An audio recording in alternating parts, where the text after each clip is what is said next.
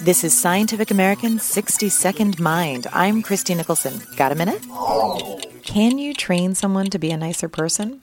Well, a recent study using meditation techniques shows that it might be possible. One group of subjects learned to practice what's called compassionate meditation by focusing on a specific person while repeating a phrase like, May you be free from suffering. The subjects concentrated on five different people a loved one, a friend, themselves, a stranger, and then someone they were in conflict with. Another group of subjects performed general positive thinking. Both groups did the exercise for 30 minutes a day for two weeks.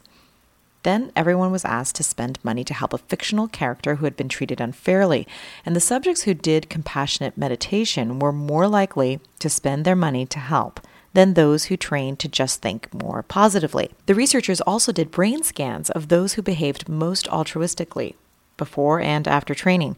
And people who were most altruistic after training showed the biggest increase in activity in brain areas involved in empathy and positive emotion. So, empathy appears to be like a muscle. It can be built up by exercise that causes actual physiological changes. Thanks for the minute. For Scientific American's 60 Second Mind, I'm Christie Nicholson.